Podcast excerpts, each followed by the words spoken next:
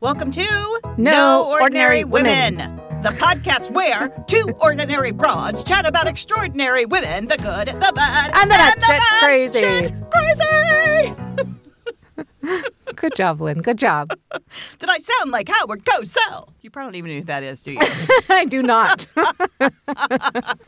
My mom just wrecked. She's laughing so hard she's driving um, while listening. H- Howard Cosell was like an old sports commentator. He would talk like this, Howard Cosell. I'm not doing it as well as I should, but yeah, he he had a very distinct voice.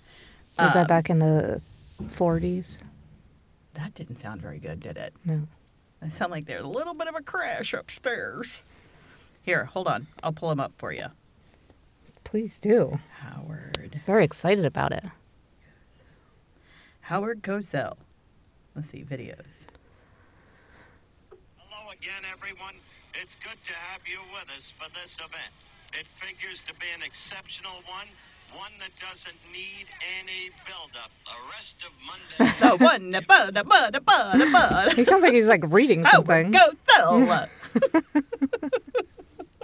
okay, so anyway. Oh, hi, I'm Rose. Hi, I'm Lynn. Welcome to No Ordinary Women. Women.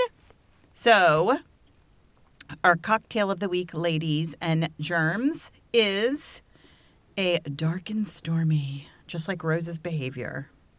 Um, it is two ounces of dark rum. I chose to use Myers. Two ounces in each one. Two ounces in each one. Ooh. I'm on my second one Oh my because Rose God. wouldn't shut up, and now I had it.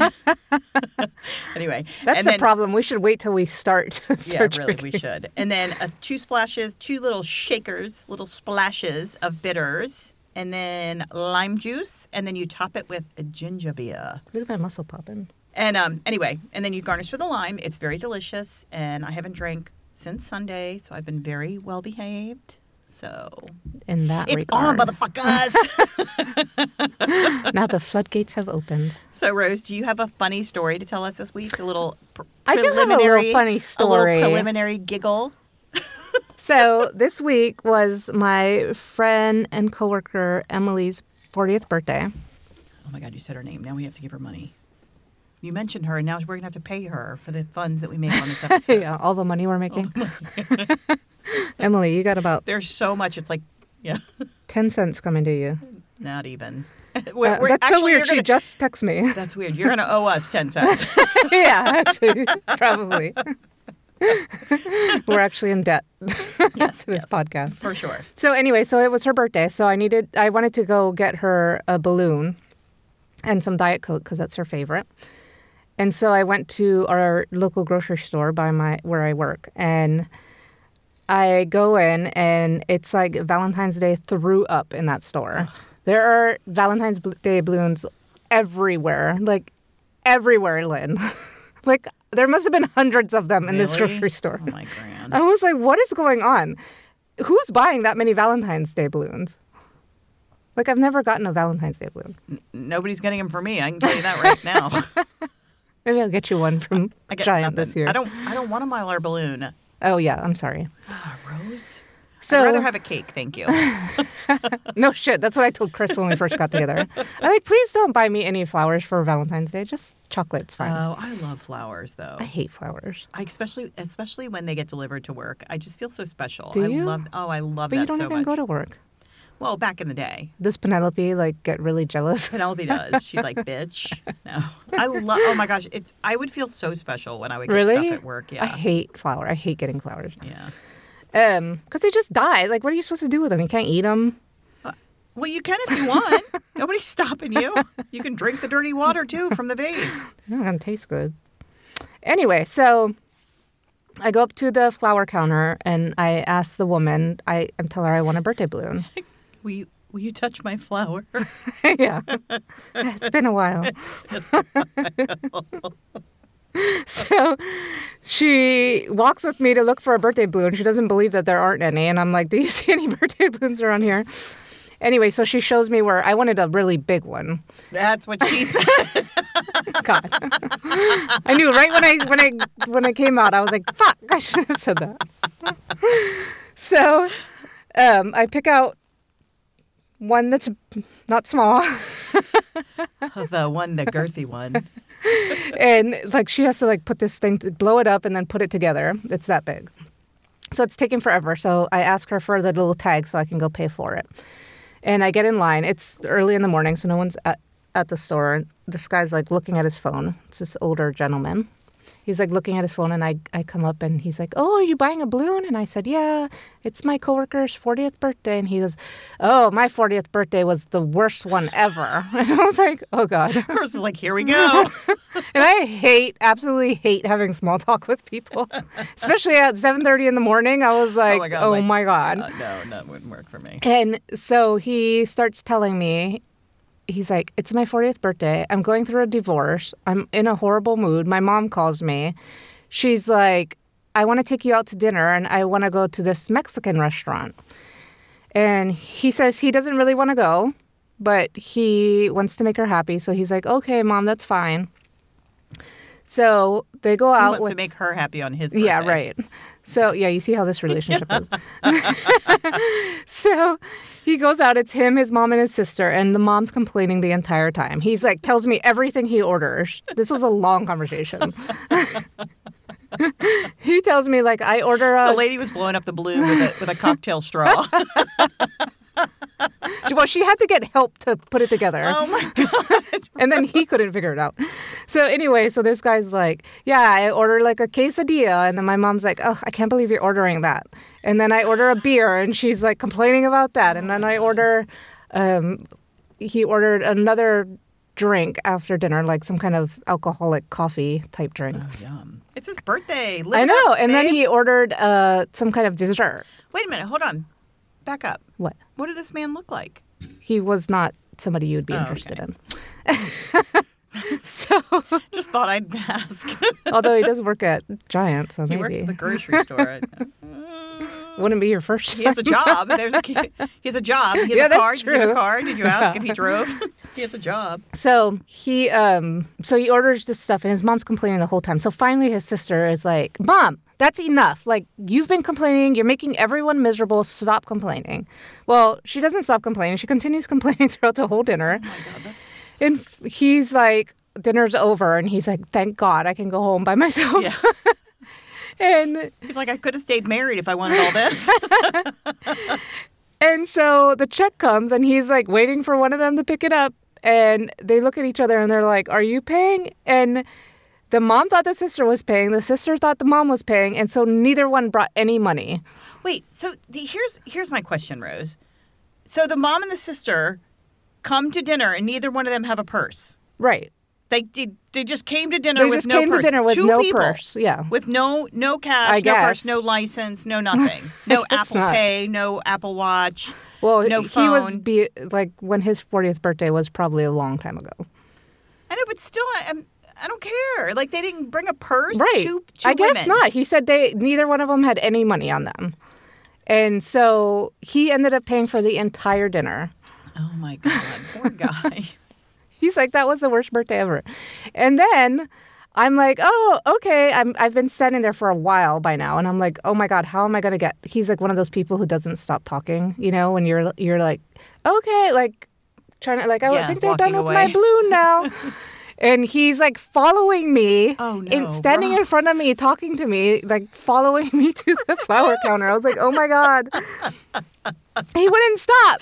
No, because like your your saving grace would have been the person behind you in line, but it was so, early Oh, and there then was somebody nobody. somebody came up as he's like following me out, and I'm trying to like tell him like, oh, there's somebody at the counter, but he was still following me, like he was ignoring that person and following me. You're like, oh my god, there's somebody else in line, and the manager doesn't care. He doesn't care. Nobody fucking cares. That person, go to the self checkout, you lazy I'm like, bitch. Ah, what did I do to de- deserve this?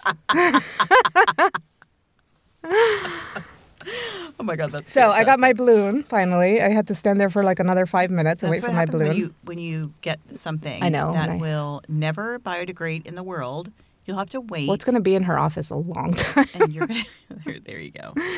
And um, as I was going out, he's like, bye, have fun. Do you know that you can? Um, I don't know if Giant does this, but a lot of times if you have a balloon like that and it starts like going flat, you can bring it back and they'll blow it back up Oh, really? for free. Yeah, some places. will. Disneyland does, does that.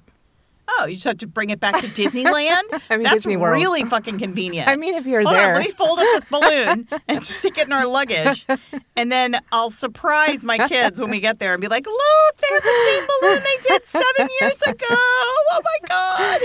Uh, You some Disney moms will do that. Shit. I would totally do it. Absolutely, you save would. that money. I'd be Save like, the earth, make it a better place. Absolutely. There you go. So Rose, so, So now that you told us they're a little funny, anyway, I'm exhausted. Now I need to. That was enough right, that was talking great. for me. Until next that was week. my story.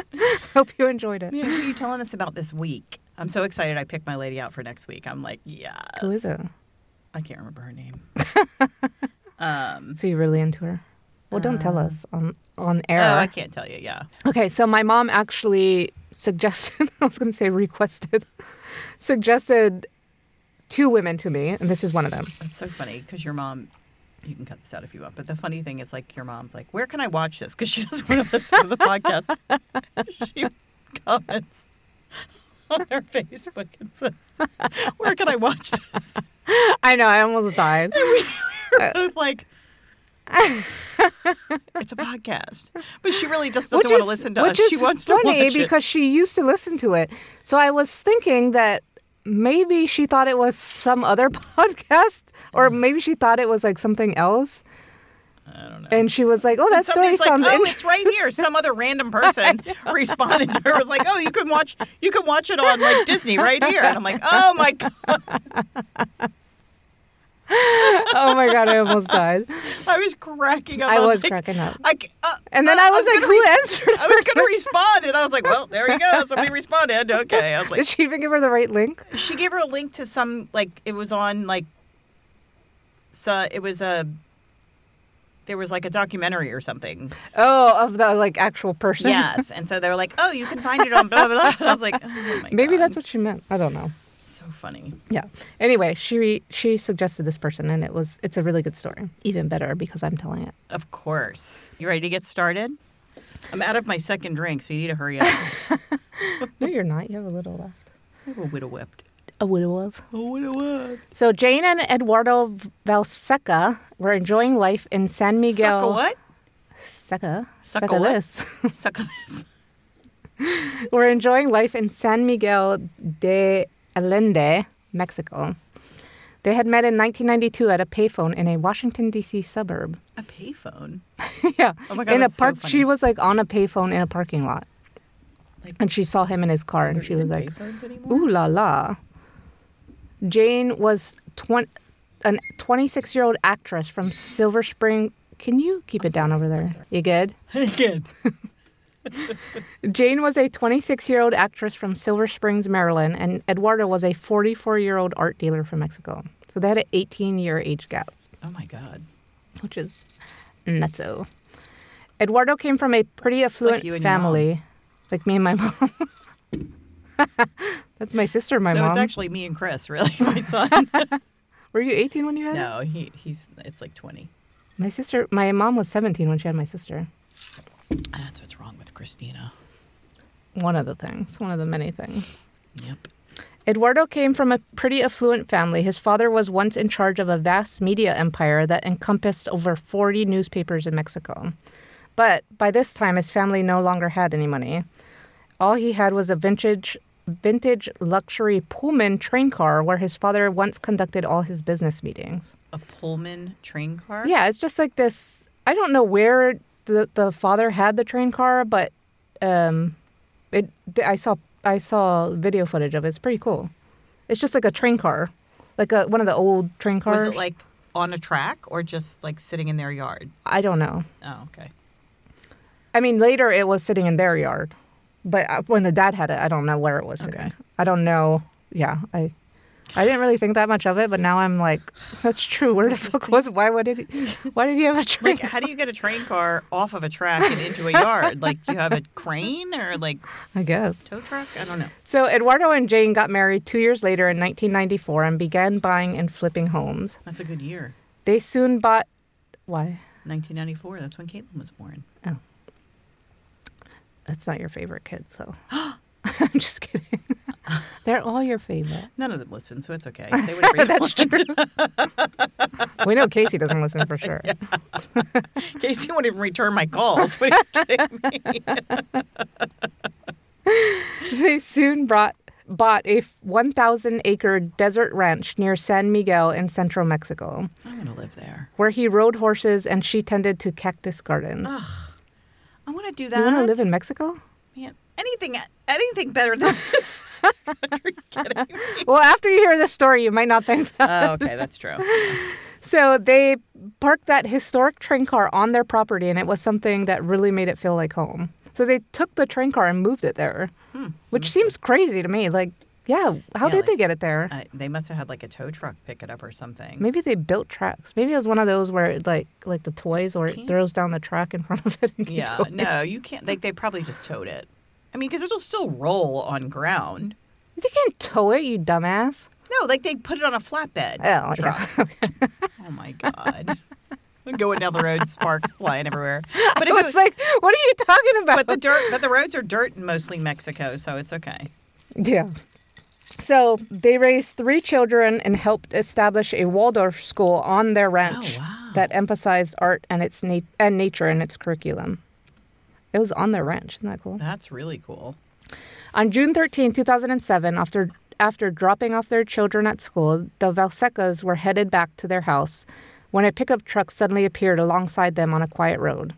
So this pickup truck's like they're going here, like they're driving on their road, and then there's like a side road next to it, and there's that pickup truck's parallel? there.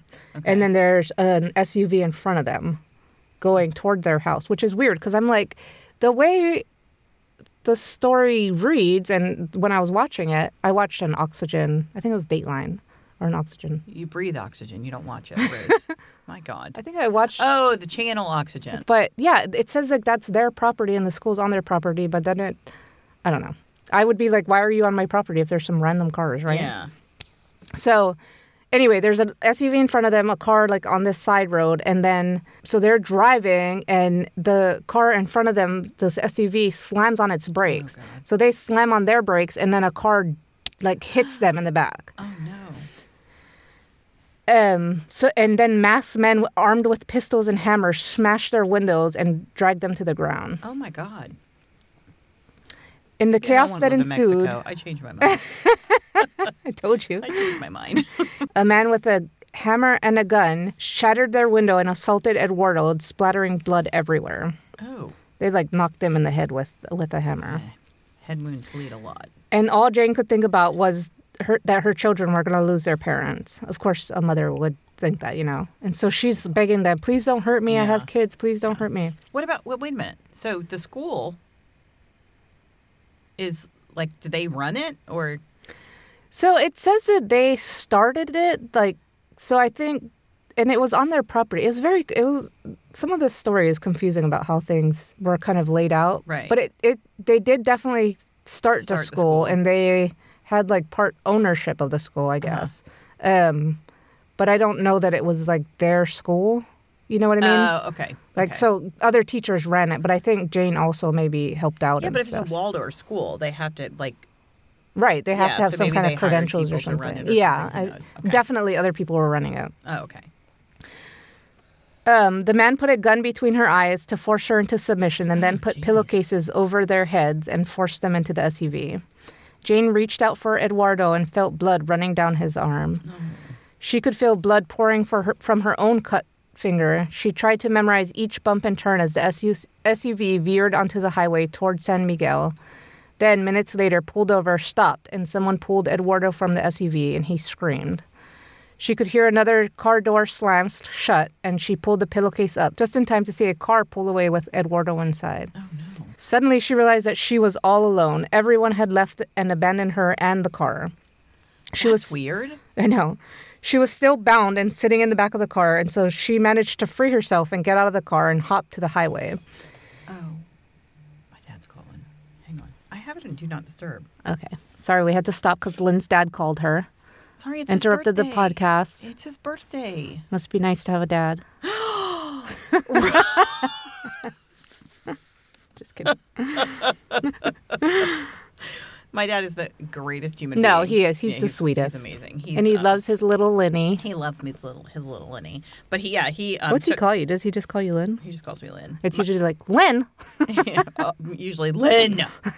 um, no, but he today's his birthday, and they were doing a trial run at a dog kennel for his dog for the day, and um, it's one that I recommended via a friend of mine, and up near where he lives, and and he was so stressed about her going. He was like, That's so funny. She is like tries to crawl in his skin. She like wants to be on his lap all the time. She's so attached to him, and um, when they picked her up, they said that she did a real she did really well. And then when they picked her up, she was like spastic, jumping around the car. So happy, happy to see That's that. how Harks so, used to be when we pick her up. so excited. So So she managed to free herself and get out of the car, and she like hopped to the highway because her her feet were um, bound together still. Hmm. And so she hops to the highway, and she's like waving down, like trying to get the car to stop, and no one's stopping. oh my god, somebody that's tied. She's like tied up, Yeah, she's tied up and bloody. and nobody's. And oh my god. finally, a car stops, and it- it's an elderly man, but he doesn't have a cell phone, so he can't do anything. And he some some reason he has a machete in his car. That's all he had. I mean, this is like Mexico, and it's Yeah. like he was probably going to his farm or something, you know. And so he comes out with his machete, I guess, thinking like in case they come back. Yeah. And so she's still frantically trying to wave people down. And she knew, like, I probably look pretty fucking scary because I'm bleeding and I'm in duct tape and I'm next to a guy with a machete. like, Well, nobody's going to also- want to stop. Also too in Mexico because the you know the drug lords and all that stuff. Yeah. I think people see that and they're like, I'm not getting Yeah, involved. right, exactly. Right. Yeah. And so she didn't know what else to do. So she just jumped in front of an oncoming bus. And was waving, yeah, and she was just waving, and he stopped because like He had it to. was either stop or run her over. and no one on the bus had a cell phone. And this was in 2007 Oh, okay. um, in Mexico. So, you know. Yeah. And it's a small town in Mexico, too. So, but the bus driver was able to flag down a taxi driver who had a cell phone. And so they were able to call the police. When she went back to the spot where she had been abandoned in the car, she discovered a ransom note specifically addressed to her. Um, And it outlined like instructions to return home and use a, a certain email address designated for communications with the kidnappers to negotiate ransom demands. And she thought it was really weird because no one ever spelled her name correctly. Her name's J A Y N E, like everyone spells it J A N E, like Right. regular. And they had spelled her name correctly. Oh shit. And so she was like, "Okay, they must they, know must me. be stalking me." they know me. and Yeah, they it's must somebody know, I our family really well. Yeah. And you know, the police weren't that surprised. I mean, kidnapping is pretty common in Mexico. Yeah, it is. especially for like ransom. So she needed to get help, but who was she supposed to call? So she knew she knew that one of the toughest gangs in Mexico was headed by police who were in charge of the anti-kidnapping group. So she couldn't call the Wait, state police. So the the toughest one of the toughest let's let's review that. One of the toughest gangs in in Mexico is run by the yeah, police. right. Sounds they, about right. they are also in charge of the anti-kidnapping group. So, Oh my god. like, So what's you go the in a- point? that's a big circle right there. Right, That's a big exactly, yeah. we're getting nowhere. Another option was the AFI, which is the Mexican FBI. And the third option was a private investigator who would cost thousands of dollars a day. And Jane just didn't have that kind of money. So Jane contacted the AFI. That's who she decided was Hmm. probably going to be her best bet. She had contacted a private investigator. She's doing this on the side of the road, mind you. Like, as Oh my she's. God. Yeah. Like, she's still on the side of the road waiting for. I don't know who's going to take her home, but she's still sitting there on the side of the road with her feet bound, calling, sitting in the dirt, calling. The guy with the machete couldn't unbound get her husband feet, back. unbind her feet. I mean, I don't know. Maybe he did, but um, she had memorized the license plates of the car that that took her husband, Uh-huh. and they couldn't. ev- They didn't couldn't do anything because, I mean, I think one, it's corrupt, and two, it's like, Mm-hmm. you know, it's it's such a well run op- operation that it's they can cover their asses. you know, They- yeah. they're not using their own car with their name. Yeah. you know, Yeah. so at the time of the kidnapping, their kids were 12, 7, and 6, and she didn't want to tell the little kids what happened. So she told the 7 and 6 year old, a boy and a girl, that Eduardo had gone on a business trip, which they were, even at 7 and 6, they were a little suspicious of because they, like, he didn't really do that, you know? Yeah. Well, and last minute kind of like yeah, like wait, what? Yeah. He just dropped me off, and now he's gone. But she knew she had to tell the 12 year old Fernando the truth. And so she told him what happened and that she was going to do everything within her power to get him back, even if it meant selling everything they owned. And Eduardo, in that oxygen program I watched, um, no, I keep saying oxygen. I think it was Dateline. The Dateline program I watched, the kids are all interviewed as adults. And Fernando says that he saw them speeding by the school, going the opposite direction. He didn't know they had their parents in the car, but he Oh. Right. was like, oh my god. it was weird enough that he like Noticed registered it. It's Yeah. like, well, it's because the road is like on their property, Right. So he was like, "Who's that?" yeah, like He why probably are they knew all the cars that were beating on the- down? yeah. yeah, exactly. yeah. So the AFI says that they will send out an agent to work with her. So she's expecting some like big buff guy strapped with guns to show up in like a big black car, you know, like it- to come protect her and her kids. Instead, she gets a call from the bus station at 3 a.m. and it's the AFI agent, and he's like, "Can you come pick me up?" What? What? He So she- doesn't have no car. Oh he didn't have a car. He kept just caught the bus. My God. So she meets him at the bus station, and he What's he looks gonna like borrow her car? he Like, looks oh like my he's God. like a high school kid. And she's like, "What the fuck?" And he's like wearing a baseball cap and everything. She's like, "Um, do you even have a gun?" And he's like, "No, I don't have a gun." Uh. And he notices, like, he can tell what what she's thinking. And he's like, finally, he's like, because she keeps asking him all these questions, and Yeah. he's like telling her. So finally, he says, Look, would you really want me arriving in a bulletproof suburban and coming out with a machine gun? How would that look if you're being watched? Because, Uh, you know, you're not supposed to like contact the police and stuff. Oh, that makes sense. Yeah. and so, So he could be like a cousin or a brother. Oh. yeah, or right, that something. she's just Right, picking right. up. Then, um, when like she actually ta- spoke with him and learned that he was a lot older than he looked, like he was making himself look young, Yeah. you know, and and like a like a young college kid or something, and that he was an experienced hostage negotiator. Oh wow. And um, he brought the only weapon he needed, his laptop computer. they said that in the program. I was like, oh boy. Same. You know, Keith Morrison. I think it was Keith Morrison. It's my we- weapon of choice. Yeah, your laptop computer. My laptop. We know it's your boobs, Lynn.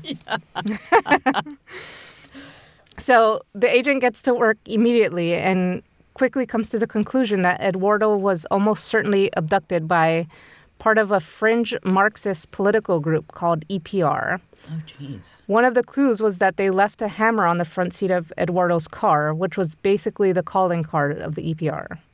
A hammer. Just like the wet bandits always left sinks on, and that was their calling card. You know the wet bandits? no. I don't know what you're talking about. Home Alone, Lynn. The Wet Bandits. Uh, Oh, They always leave the remember, and he's like, "Remember, we're the Wet Bandits." Yeah, yeah, yeah, yeah. Sorry. I was, uh, yeah. Christina got that. Sorry. If you're listening, Christina, good job. I I I watched it a million times. I, I just think don't Christina remember should podcast with me instead. that. All right. See you later. Okay, she left. Thank God, finally. it's just us now. Finally, she's gone.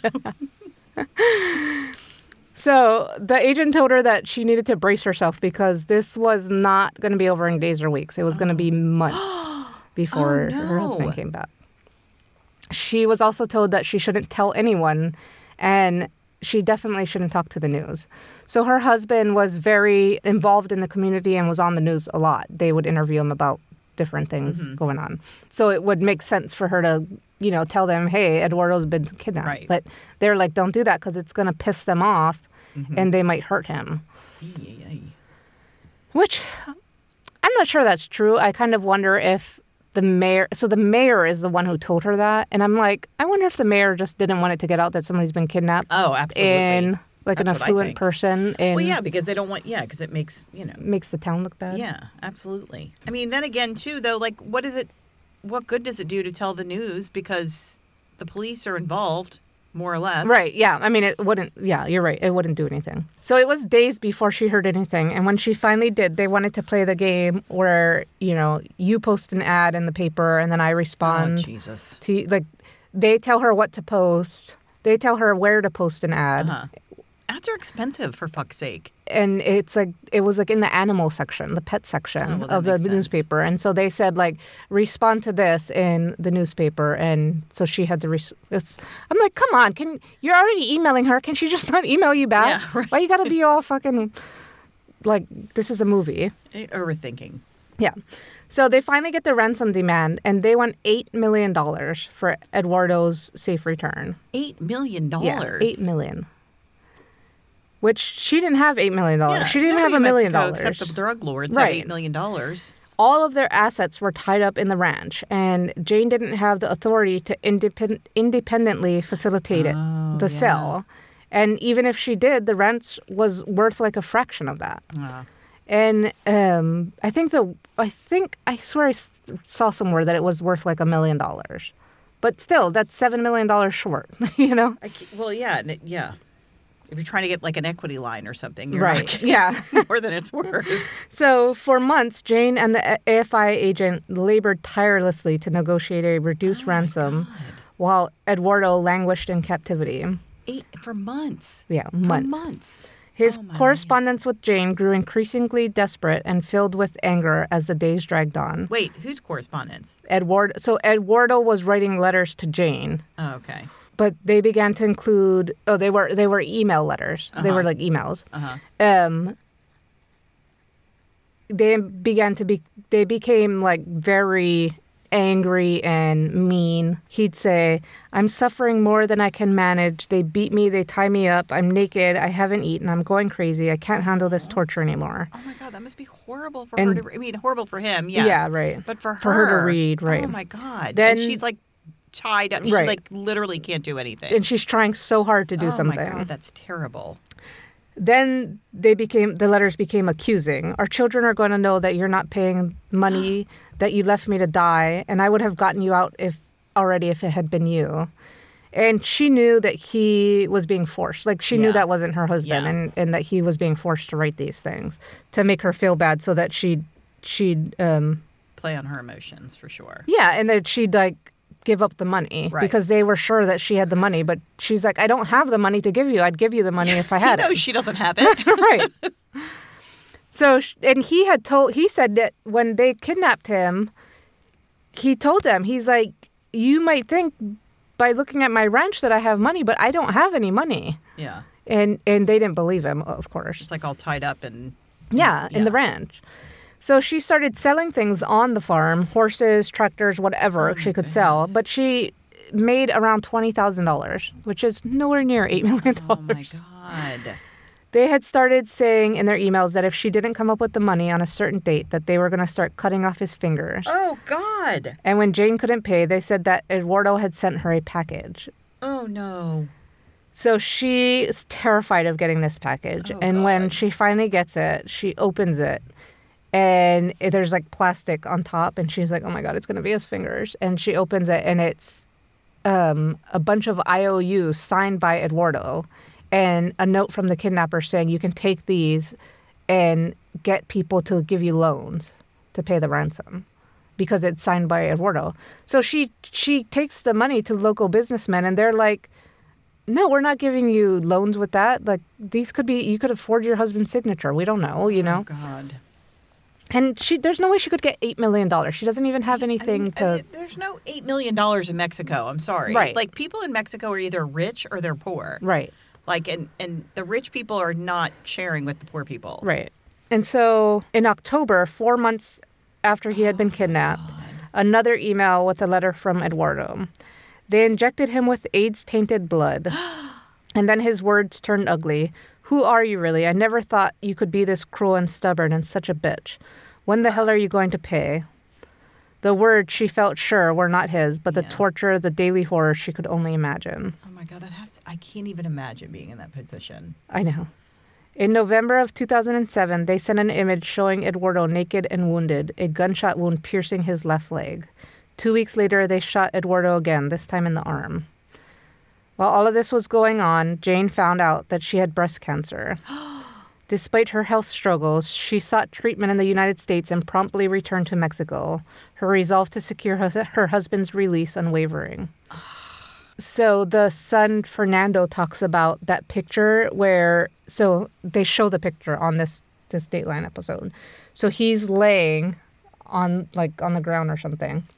He's literally skin and bones. He's naked, Oh skin and bones. He's like kind of laying on his side, and um, his face. I think his face is covered with like a pillowcase Mm-hmm. or something, and you can see a gunshot in his arm and his leg, like, or maybe it was just his leg at that point.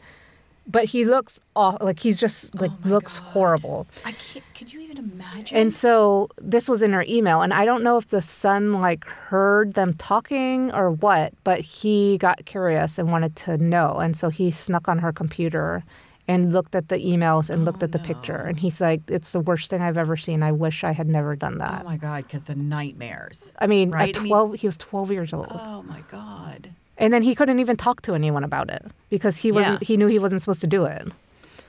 I can't even imagine that. And his and throughout this whole Dateline episode, they're showing all these video home videos of them before, Uh-huh. and it was like such a loving family. Like you can tell, like they're all singing and dancing, and like you can tell the dad's and he's like playing with the kids, and Well, they're like probably like very like crunchy granola kind Yeah, of because right. they Waldorf school, hello, and all that stuff. But it's just like I can't even imagine like her having to deal with the day to day stuff of this, like this hanging over your head. Like Right. I can't sleep over stuff right. way more minimal than this. Like way more minimal. I can't even like how did she sleep? How did she eat? Well, like, she, was on med. Like at one point, she had to take tranquil, tranq. Oh my god, I tranquilized. tranquilizers. Oh my gosh. Tranquilize that. Tranquilize. I can't say it. Oh my God. Why can't missed I you. say it? Um, but she I mean, I'm sure. and she had to, she was on like other meds to I would have because she been on said she was. massive doses of ang- of uh, like Xanax. Oh man, it's calling me. Um, yeah, because she was freaking out. It was I f- I just feel so. And then she also had to like keep pretending everything's normal for her kids. Oh my God. And you still have to like make dinner every night and fucking Yeah, because the make kids- yeah, they breakfast don't and get, get the it. kids ready Right. for school and Jesus Christ. I can't even imagine. Oh, so not to mention she also had cancer while all this is going on and she's fighting It's- cancer. that's so among like all the and other She had to go to the states to fight her bullshit. cancer, and she's probably stressed about any money she's spending because she's Oh, never, yeah, she's like for sure. depleting her eight million dollar like. oh my God. So, after many months of not getting anywhere with the kidnappers, Jane decided to use her acting skills. So, she had been an actress since she was a baby. Oh. She was like in commercials as a baby, and then um, she was in Oh, that's like why they thought she was rich, Small probably, too. movie. She was in a role with in a, um movie with somebody like Jane Fonda or somebody. Paula Abdul. Oh my God. Jane Fonda, Paula Abdul. They're the same. They look like sisters. I can't remember who. Dolly Parton, maybe I don't know. Yeah, Oh, yeah, there you go. There's another one. So, um, she, and she had like a ton of like small acting roles and stuff in movies, commercials and whatnot. Same Jane. So, she rented a move. She rented. you look like you're like peeking at me. okay, so we just took a break, and Lynn tried to pour me my second drink, and I had told her today I only wanted one and a half drinks. So she pours Wait, this. back up. I just wanted one drink. I just wanted one, but then later on at like three o'clock, I As told the you I day wanted one and a half. progressed, and she hated her job more. She said, "I want one and a half." yeah, this morning I felt good about life. I was like, I want one drink. but I still didn't get to two. She said one and a half. So she comes over to my. Phil- First of all, when we get here, she pulls out the biggest cups we have. Yes. The one I got drunk on when we were having passion fruit fruit margaritas. Do you remember that? yes. Yeah, I They wa- were strong. That was that was bad. I don't remember what episode it was, but it it was a lot of slurring. You are slurring. I'm slurring. Anyway, so she she fills. We had our first drink, drank it. After I had we my ate, second one while Rose Oh was yeah, she had another one, and then she pours herself a third one, or pours Who's the counting, Rose? pours the rum into the thing, pours her shots in hers, goes and tries to pour two shots in mine. No, it was one shot. it, was, one, but it was two like two a big. ounces. It was supposed to be one and a half ounces, but I did two because we're grown ups. I know, but I wanted like one ounce Okay. because I wanted one and a half. That would be three instead of four, right? One and a half. You want one and a half, so that would be three One and instead a of half four instead of drinks. two instead of one and a half. but that would make three, but not four. So then she had to pour out, pour, try to pour the rum back in the bottle, which she did over her drink, and then basically poured the whole shot back in her drink. So now I have two shots at my drink. Whoop, whoop. So sh- by the end of this, she'll be completely shit faced. I'm gonna be sliding off the floor. So I'm gonna have to edit her out a lot. If I'm done. I'm gonna shrug it. Chug, chug, chug, chug. So anyway, she rented moving trucks and packed up everything in their house and acted like they just gave up and were moving. Like they're like, oh, we don't care about Fernando. I mean, not Fernando, Eduardo anymore. Oh my god. But it worked. The kidnapper started dropping their ransom amounts until they were in the mid six figures. And she was like, okay, that might be something I can actually borrow from Right. people. Right. Um, they never say how much, but mid six figures is like 500,000. Yeah. She can. Yeah. So she starts asking people for their help, and they would agree, but then they'd kind of be like backing, like when she she they'd be like, okay, yeah, I'll help you, and then when she goes to them for the actual money, they'd be like, oh no, I can't do it. Well, and I wonder too how many of them are. Af- Well, Did she tell them why or That's no? yeah, yeah. So everybody knew at this point Oh, that he had okay. been kidnapped, Okay. and so Probably like I don't want to. everyone, yeah, was kind of basically Yeah, like, I they're don't want to get afraid. involved because I don't want them to come after me or Yeah. my family. And she's super frustrated and like about to give up. And two people who she didn't ask, she knew them, but she didn't ask them, wrote big checks. Oh, And all they asked was that it remained anonymous. Anonymous, like right. she didn't ever tell anybody who had given her the money. They didn't ask for it to be paid back or anything. Um, FYI, if anybody ever wants to send me a check, I will never tell anybody who it's from. just just putting it out there Yeah. in the universe. Okay, go ahead, Rose. I'm sure we'll get a lot of those in the mail. My address is yeah. So she started. They started negotiating with the kidnappers again, sa- and saying like, "We we have the money. We can do it." And she finally got the email that said, "We have a deal. Be ready to deliver the money." The final am- amount, at the request of the family and police, was withheld, a fraction of the original demand, but it had to be in U.S. one hundred dollar bills. Oh, my And it God. had to be done in secret. I know. I feel like these these um, kidnappers are like think they're in a movie. like what do they do? Like uh, this is a long time. What are they doing? Like don't anyway. I, I, oh I- It, well, I think part of it is like they like, um, and I think I talk about this later on, but I think they actually like the torturing and the the That's- kidnapping and all Right. that. I think They're they, enjoying it, Yeah, yeah. they actually enjoy that, and that's why it takes them so long my God. because they waited how many days just to email her? Yeah. even though they Yeah. had all the information. So the kidnappers wanted a family member to make the drop, but the agent, the AFI agent, was like, absolutely not. We're not Mm-hmm. going to do that. And so Jane went to two ranch employees who she knew really well and asked them. And they said, of course, we'll do it. Yeah. Jane drove the two employees who were brothers to Mexico City, four hours on country highways Oh, and then followed very precise directions. And then she drove back to San Miguel, where she put a doctor, psychologist, and a helicopter on standby, per the order of the le- the like And ransom a demands. helicopter. Yeah, Just because I have that in my back pocket anytime I need it. right. I mean, how do you even get a helicopter on standby? The only way I can get one is if I was dying and it was the medical one. And They probably still wouldn't take you in helicopter. yeah, they probably wouldn't. They'd be like, "You don't look like you have insurance." We're gonna wait for the um, Yeah. the like private transport team. We called an Uber. Oh, and so they're waiting and nothing. Like they don't hear anything. Oh no. She had demanded proof that Eduardo was still alive when they were setting up the negotiation negotiations, and she got in return a photo of him holding that day's newspaper. Newspaper. Was there salt with that? oh my god. The newspaper. The Holding the pepper. newspaper. The pepper. Um, and he was completely emaciated. Oh, like, God. Yeah, like just skin and bones. Worse than somebody on a loan. So in their Mexis Mexico's okay. Obviously the alcohol is hitting me because now I can't talk. I told you I wanted one and a half. I gave you one and a half. Did you? You're disgusting. I'm leaving that one in. In their Mexico City hotel, the brothers waited for the, with the bag of money. Two days, no word. Oh my and then gosh, now finally, she's spending more money on getting them in a ho- stay, keeping them in a hotel. Yeah. I would be so stressed about the funds. That's the first thing I I, didn't think even of. think about that, but I can totally be like, Like, oh my god, now I got to pay for another night in a hotel. Yeah, my uh, so this is completely unrelated, but so Joseph got into a college here in Virginia, and he it was his second choice. That's where he wanted to go. You already know what college. So I went ahead and paid the fee or whatever you have to pay to like officially join that college. And now another college is trying to recruit him in Tennessee. It's a D2 school trying to recruit him for soccer. They saw him playing uh, down in Florida this weekend. Shut up. And so Is he going to get a full ride? N- I mean, we haven't gotten that far. Like, he's just interested in talking to Joseph and ha- he wants him to come out and visit. And I, Joseph's not interested. I mean, I, I sent him the, the guy texted me because somehow my name, my number's on the brochure instead of Joseph's. It's a whole thing. It's the second time a recruiter has texted me and I'm like, you got the wrong person.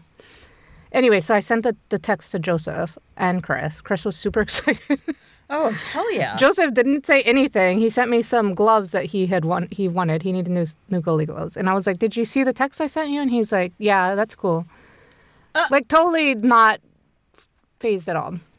So I had texted Christina, my sister, and I was like, "Oh yeah, Joseph, you know, D two school is interested in Joseph," and she was like, um, "She knows that we already put the money down for college and stuff," and she was like, "Well, I think he should go out and visit just for the Absolutely. experience." yeah. And I immediately was like, fuck that. I'm not paying for hotels so he can have the experience. No, but it like, is- he has no interest in going. Like, he but has. you never. But you don't. I know, you don't know. And I- you I- don't know until he gets there because once he gets there, it's like like when Caitlin was applying to schools and we went to the school she chose. Yeah. I was like, she's not going to go here. And then when we got to the campus, I fell in love with it. I mean, Yeah. you just don't know. He may be like, oh my god, this is amazing. But the chance of like a D2 school ac- actually giving any like scholarship money is very low. And then it's going to cost twice as much to go out of state. But they reached out to you, so why Yeah. wouldn't you try and play that? I don't know. You definitely. Plus, should I don't want him to go that far away. I know, but it's like, I mean, if he's going to be playing soccer, what if he gets a free ride? What if he gets a 50% ride? Yeah. I mean, that would be phenomenal. Yeah, I guess so. I mean, I'll talk to him about it and see what he You- wants to do. I would definitely make him go. I mean, you can always get fairly like uh, they they're not going to pay for any of your you can I don't know how all that stuff works. Can they pay I for never your accom- responded to the guy, so I need to talk to Chris and ask what I should do. Because I need to. Will they pay for you guys like for your housing and stuff? No, while you're I there? don't No. doubt it. I don't know. It's worth asking. I mean, they may like put you up in dorms or something. Who knows? Or they may have like suites for visiting families. Yeah. I, it can't hurt to. I mean, because just introducing him to that, like just seeing that in his lifetime, is a school outside of the state. is Yeah. kind of cool. That's true. You need to take him. Anyway, I forgot what we were talking about. We We're talking about this lady in Mexico. this Um, lady who's trying to find her husband. So, anyway, the two brothers are in the hotel with, for two days waiting for these people to call or email. And they finally get an email. And it says The men you chose have to leave the hotel at 5 p.m. They are to wear summer clothes, even though it was winter. They must mark the letter T on their caps with duct tape. There could be no weapons, no cell phones, any hint of the federal police, and the deal was off. I'm telling you, it's like they think it's like a fucking movie. So weird. So the two brothers were ordered to a fried chicken place blocks from the hotel. There, there was a note taped to the p- to a payphone. They went from restaurant to convenience store to restaurant, each stop with a note on a payphone to map the next location. So it's like a fucking scavenger hunt. Isn't this weird? It's so bizarre. And I'm like, what? What is the Who purpose has the of time it? for this shit? But what is the purpose? I don't know. To get them like turned around, or just to show them that they're Yeah, his to little make bitches. them jump through hoops. They're just trying Yeah. to make them jump through hoops. This is what is my thought. They're They- like, yeah, Yeah, I, I think that's it. To say like I'm in charge here. yeah. They drove around the city for hours on this scavenger hunt until the, finally the final note said, This is a photograph. Make sure that the person that meets you at the next destination has the missing piece. It was proof a, pr- the proof of life photo they had sent of Mm-hmm. Eduardo with a hole where his face was. So the person they meet is supposed to have The hole, the, the- the picture of his face. Oh my god. He was instructed to go down a dark alley at a specific spot and meet this person who would have the other piece of the photograph. Now the brothers understood it was at an inn and they followed the kidnapper's directions with absolute precision. I guess it would kind of suck if you just walk down this dark alley and you're like, see some like person in the alley and you hand them all the money. Oh my god! I was thinking the same thing when they said, "I'm like, who else is going to be at the fucking in the dark alley asking But you, you never for?" know. Like maybe it'd be my luck that they would.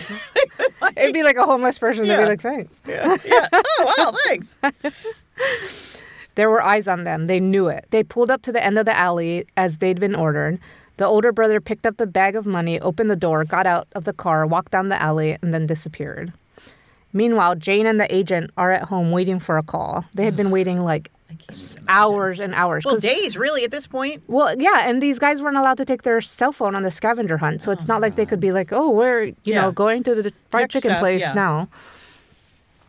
Then finally, the brother that was sitting in the car called them. He told them that he was terrified and that his brother had disappeared into the dark, holding onto the sack full of hundred dollar bills, but he hadn't come back. I mean, if it's five hundred thousand dollars in hundred dollar bills, that's a huge fucking sack. And he said some kind of police car was hovering around. Imagine that. But whoever was in the car did not behave like the police. I Something can't imagine. was wrong. They had the brother, Jane and the agent told the brother to wait at that same spot for half the night. He, he sat there waiting for his brother. Finally, the agent told him to go back to the ho- hotel room and stay by the phone. The rest of the night and all the next day, Jane, the F- AFI agent, and the young man in the hotel room in Mexico City watched the phone. Oh my god, the poor brother has to be terrified now. He's like, I just lost my brother Right. now too. Oh my gosh. But the phone never rang. After about 24 hours, they finally got an email saying, We have the person you sent with the money. We've counted the money, it's all there in unmarked bills as we have requested.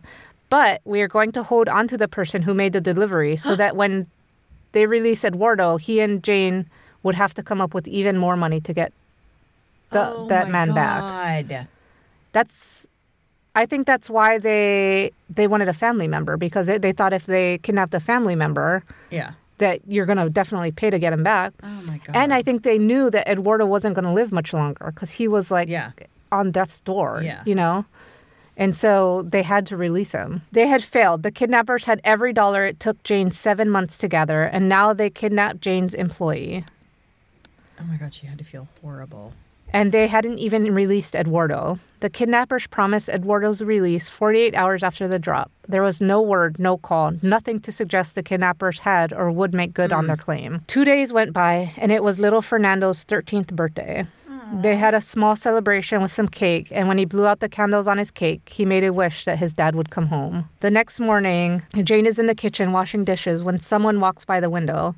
It was very quick, and it was someone who looked very thin and frail and very, very old. And he had on a fluorescent yellow baseball cap and dark, dark clothing. She wondered if it was one of the kidnappers that had been watching the house. She stared out the back door and saw a skeleton out there. It looked like a man who was like a like a zom- like a dead man walking. It took a moment to register it was Eduardo, completely unrecognizable, emaciated skin and bones. Jane immediately grabbed him and hugged him and said she felt that he felt so frail and cold, almost like he was already dead. That had to be so horrible. Yeah, yeah. The pictures of him didn't it didn't even look like him. Eduardo had lost half his body weight and weighed only 80 pounds, and he's a tall guy, 80 pounds. 80 pounds. If I weighed 80 pounds, I'd look fucking freaky. Oh my god. The doctor who finally examined him noted late stage severe starvation, liver damage, concussion, three broken ribs, and severe stomach infections, along with two gunshot wounds. But though the kidnappers told him that they'd injected him with tainted blood, he did not have HIV or AIDS. That's good. He hobbled around bent and brittle and had to be supported up or down the stairs. Oh my god. Confined naked within a cramped box covered in dark abrasive rug, a single bulb in the ceiling that was never turned off, and an electronic eye watching. The box. Oh, I can't even imagine. Sorry. I can't even imagine his kids seeing him though. Like that I would know. be terrifying for them to see him. I mean, it's like his wife had to be overjoyed to see him, but it was horrible Yeah. to see him in that shape, but I can't imagine his kids Yeah. seeing. They had to be terrified. well, the one I think it was Emilio, the the six year old, said that he ran up and hugged him. And he- he said, All I can remember is that my arms went completely around him. And that had never happened before. And like that's what he remembers. We know kids, I'm sure they were like, Can you come play with me? Yeah. Can you give me a snack? Yeah, and he, the poor That's what guy can't made my even stand kids. up. Yeah, I need a snack. Sorry, you have cancer, mom, and dad's Yeah. d- dying. Yeah.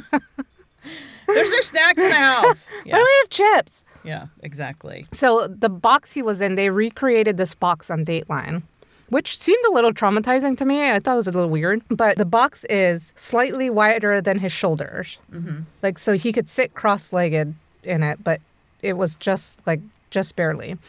And barely long enough for him to lay down. So maybe like six feet by So it's like a coffin. two feet kind of, but it was really tall. And there was like a tube in it with a hole, with like a breathing hole where the air would come out. Oh my. And there was a single light bulb, you know, like you pull the light Yeah. bulb on. And that's where he was like all the time. So basically, in in, in like a, a grave, basically, kind of. Kind of, but Yeah. it was tall. Yeah. It wasn't it wasn't like a small Right, it was exactly the size of like a coffin, but it was like really tall. They watched him. He only had a bucket for his toilet that they rarely emptied. They watched him on the webcam, kept him naked, fed him an occasional piece of fruit or salad. Ugh, Hindered that relentless. sounds horrible. Can I get something besides a salad, please?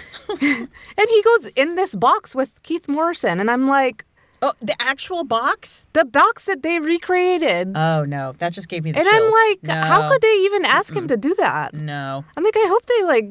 he might have said, "I'll do it," because they were like, Yeah. "We're going to show this," and, I, and but I no, no, And ma'am. he, well, I mean, he was sitting there. He seemed fine, but I can't imagine. I ha- that has to be PTSD. Has to be really bad. He endured relentless psychological torment, incessant exposure to blinding light and disorienting music, vicious daily beatings, two gunshots, and starvation. The music was so loud that he lost 15% of his hearing. He said it was just like this Mexican music, and they blasted it. Oh my And God, he that's asked, like what they do at fucking Guantanamo Bay. yeah, and They, he asked them to turn it down. Can we turn the music off or turn it down? And they're like, no, because then you can, you'll be able to hear us talking. well, and also it's that's like a like a Torture. torture. Yeah. it's like a form of torture. And there were rules. Rule one no talking ever. Communication was by handwritten note. The kidnappers would signal when they wanted to enter the box. They would just like kn- knock on the door twice and then they'd go enter the box. Slowly he starved. If they gave him a bit of chicken, he'd eat the bone as well. An egg, he'd eat the shell. And the torture got worse. The kidnappers sent him notes telling him Jane didn't care about him, had moved to another had moved another man into the ranch to live with her. and even though he knew it wasn't true, the abuse and frail mental state let doubt seep in. He had been in the box for a total of 225 days, seven and a half months. Then one night, the kidnappers shaved him and dressed him and took uh, the proof that proof of life photo that they had sent to Jane. At 4 a.m., they tied the hood back on his head, put him in a car, and brought him to a cemetery. They ordered him to face the wall and count to 200. He was sure they were going to shoot him in the back of the head. But when he got to 200 and turned around, they were gone they had given him like a little lunch box with um, a little bit of food and then uh, some pesos and he was able to walk to a bus stop there was a man there and he was able to tell him like he's like i want to go to san miguel and the man was able to tell him how like that bus is coming whenever to me that's crazy like so he got off the bus at san miguel where and how far did he have to walk to his freaking house Yeah, because they were like in in a rural area. you said. and like their driveway alone was super long, so he's gonna. he walk. He has no no like he's just barely alive. and he Right. had to walk like probably a couple miles. Yeah, Oh my god. and I guess he didn't like trust the police because he didn't try to go to the police at Oh, all. fuck, no, I wouldn't go to the police either. He probably knew enough because he had grown up in Mexico. As negotiations resumed to secure the release of the abduct- abducted em- employee, the kidnappers escalated their threats, saying they would harm the entire family unless their demands were met. Fearing for their children's safety and heeding the counsel of federal authorities, they finally decided to leave Mexico. Months later, their employee was liberated without any ransom exchanged, marking the end of the traumatic ordeal. They actually came to live in, in um, Virginia with her mom. Oh wow. Where? I think that's why she was in DC because her mom lived, I think, in Northern Virginia, Oh okay. and she called her mom like right when it, he was um, kidnapped, and her mom came down there, so she's been with them the whole time. So, is she? Did you t- say this at the beginning? Is she from the U.S.? She is, yeah. He's from Mexico. Oh, okay. She's, I believe, she's from Virginia. Oh, okay. So the the employee was let go after months of torture, which I'm like, well, they didn't pay any attention to what went on with him, did they? Poor guy. I know. Tragically, just four years later, Jane succumbed to her battle with breast cancer at the tender age of 45. Oh my god. I mean, those poor fucking kids. They had this like ideal, like picture perfect life. right. Exactly. And, it was then, like ripped out from like, them. like ripped out. completely ripped out. one day, Oh my god. And Eduardo said, That was the most devastating blow of my life, even more so than the kidnapping. It was utterly heart wrenching the day she died. Despite extensive investigations, no individuals were ever formally charged in connection with Eduardo's abduction. Of course not. However, a potential suspect briefly emerged linked to another kidnapping incident in San Miguel. Authorities speculate that this individual, formerly associated with the Waldorf School, f- founded by the Valseca family, may have ties to Eduardo's kidnapping, which is maybe how they got the idea to kidnap him and were able to kind of find out so much about him. Not enough, obviously, because they didn't know he didn't have any money. Presently incarcerated for another abduction, the possibility of further investigation into his involvement remains uncertain, which means it's never going to happen. It's not not in Mexico. Eduardo now lives in a suburb of Washington, D.C., and he remains resolute in, con- in refusing to let the traumatic kidnapping dictate the course of his life. I refuse to allow sorrow to consume me. Life is too fleeting, he says. Oh my god. That's the story of Jane Valseca. Where did you hear about this? My mom told me about it. Oh, that's right. You told me that. Yeah. That's crazy. I've never heard of that. I know, neither have I. It's unbelievable that they It's had so like this sad. perfect life and then this happened. Yeah, and they were kind of living in this like, you know, and that's I mean, that's the thing about like Mexico is like it's you know, it's very cheap to live there, but there's a lot of corruption and crime. Yeah. And so if you're going to live there, you have to that's one of the risks. But Right. I mean, they were kind of like out in this like rural area. Yeah, and they said like most of that happened in in Mexico City, bigger and so cities, right. they, you know, they felt really safe where they were because nothing had ever happened like that in San Miguel, Mm. and so they felt safe and like nothing was going to happen. Like they didn't worry about, they never thought about it, you know. And then suddenly it just That's happened to so them. Tragic. So h- how was he able to come to Mexico to Vir- to the U.S. and stay? Was it because So he must have, I think, because she was a citizen, so Right. he married her, so she must I have had wonder- a green card, I guess.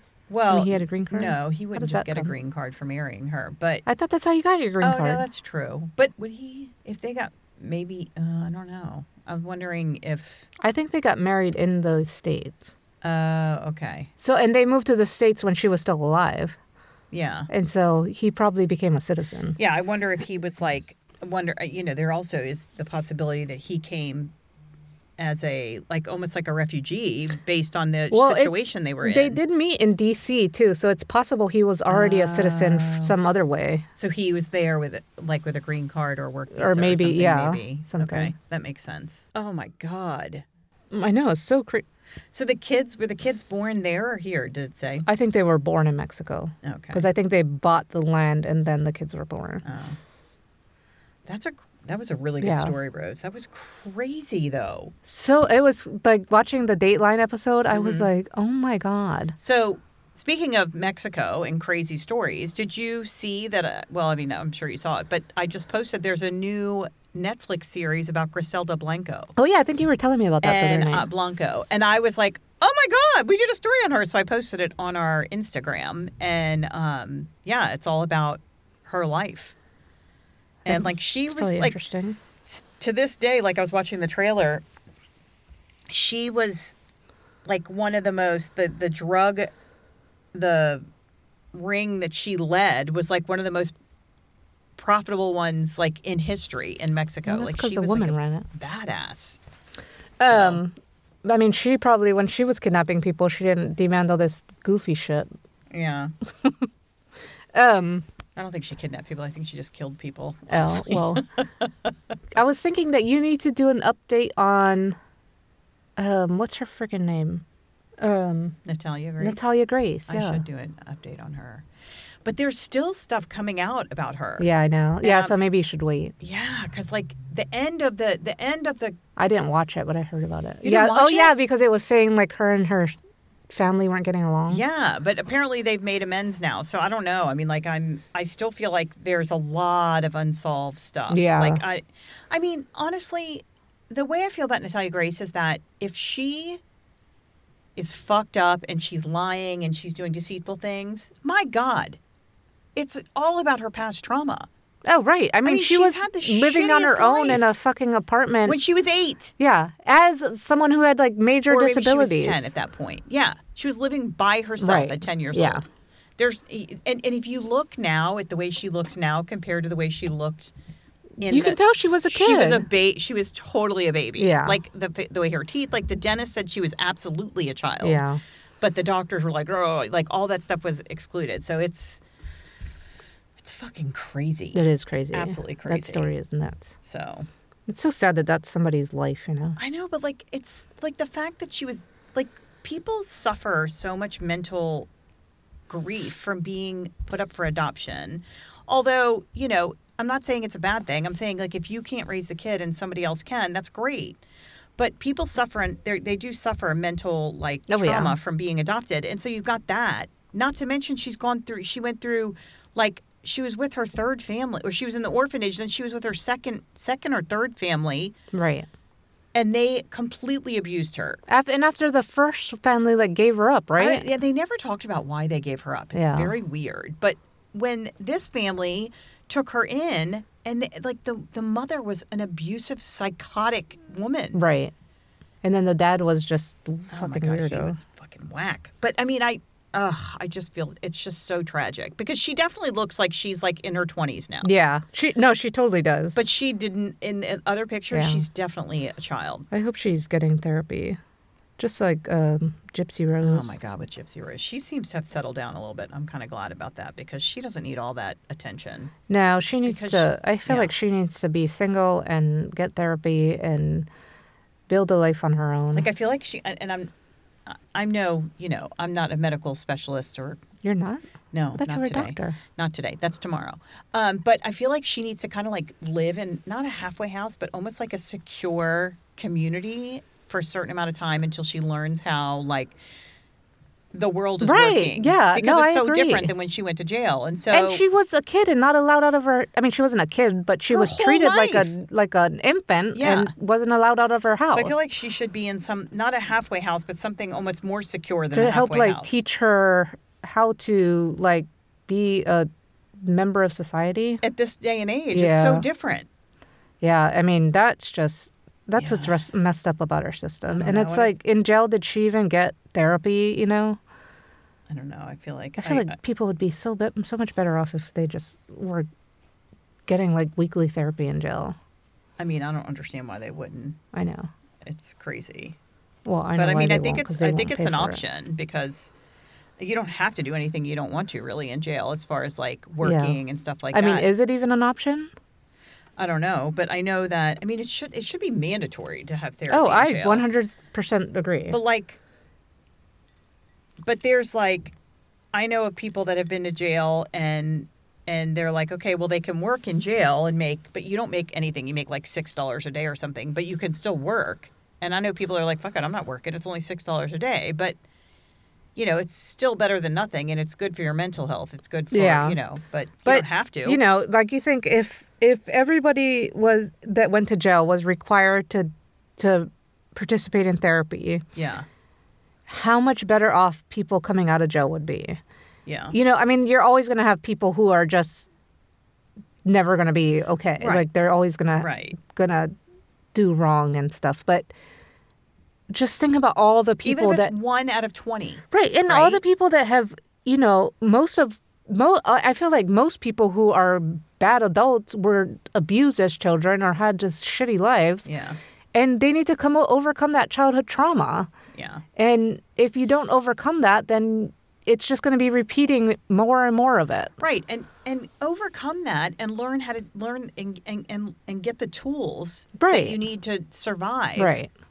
while you're in jail. So when you get out, you're like, oh, I have, you know, like, Yeah. and, yeah. I don't, I don't know. And yeah, and give them the tools once they get out to like find a job I would or be all about my taxes increasing for people to get rehabilitated Right. in jail. But there's that's a whole thing. I know. Except for Trump, if he goes to jail, I don't want him to be rehabil- rehabilitated. Sorry, Oh, Well, believe sorry me, guys. He, uh, he can't be re- rehabilitated. No, He's a fucking yeah, I think he should go into the Gen Pop. cookie. Gen Pop. yeah, right. It can be tremendous. well, you guys, Rose, that was a great story. Thank you did you. a really good job. Thank you. And if you like that, slide into our DMs. Let us know what you thought. I we, oh my gosh, you guys, we really appreciate all the messages we've been getting. It's been I know, fantastic. you we all love are it. so lovely. we love it. we all love the you sweet little all. comments.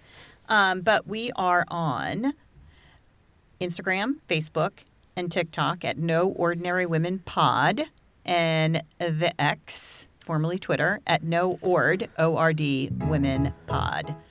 So give us a shout out. If you have somebody that you'd like us to cover, let us know. We always we love suggestions.